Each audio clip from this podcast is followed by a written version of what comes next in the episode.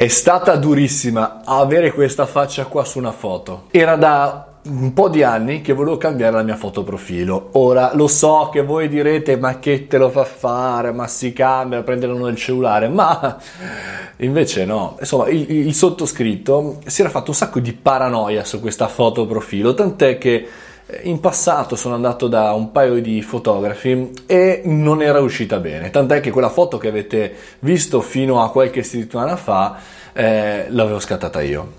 Quella che invece c'è oggi mi sono eh, affidato a Max Bertoli, che è un fotografo molto, molto bravo e molto conosciuto, che, con cui lavoro anche per altri progetti, per i progetti dei miei clienti.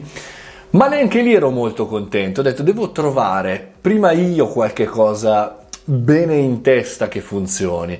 Lo so, la maggior parte di voi mi dirà sono paranoi, invece no, per me è importantissimo avere un'immagine del profilo adeguata.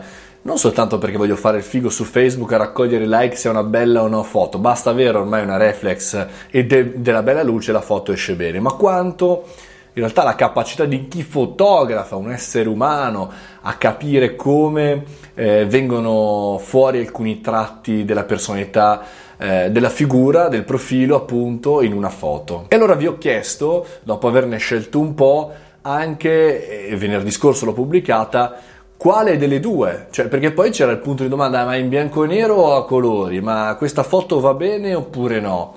E avete scelto per pochissimi voti, che ho 4-5 voti di differenza, per cui pari patta quasi, la foto a colori.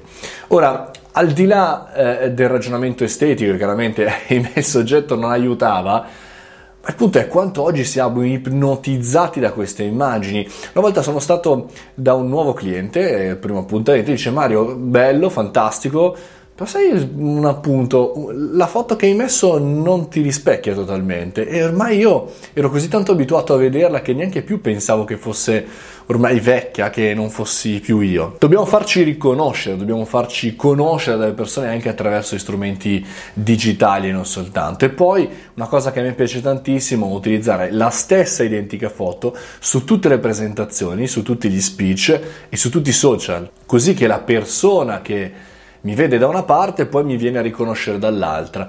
E anche lì la scelta della foto deve essere adeguata, importante. Chiaro, non eccedere nel giacca cravattismo su LinkedIn, non eccedere nella t-shirt e il cocktail su Instagram. Cioè trovare una dinamica che può funzionare in tutti questi ambienti per essere riconosciuto. Spero che queste indicazioni siano state utili per qualcuno che in questo momento vuole cambiare la propria fotoprofilo, sempre più importante, sempre più determinante per comunicare noi stessi.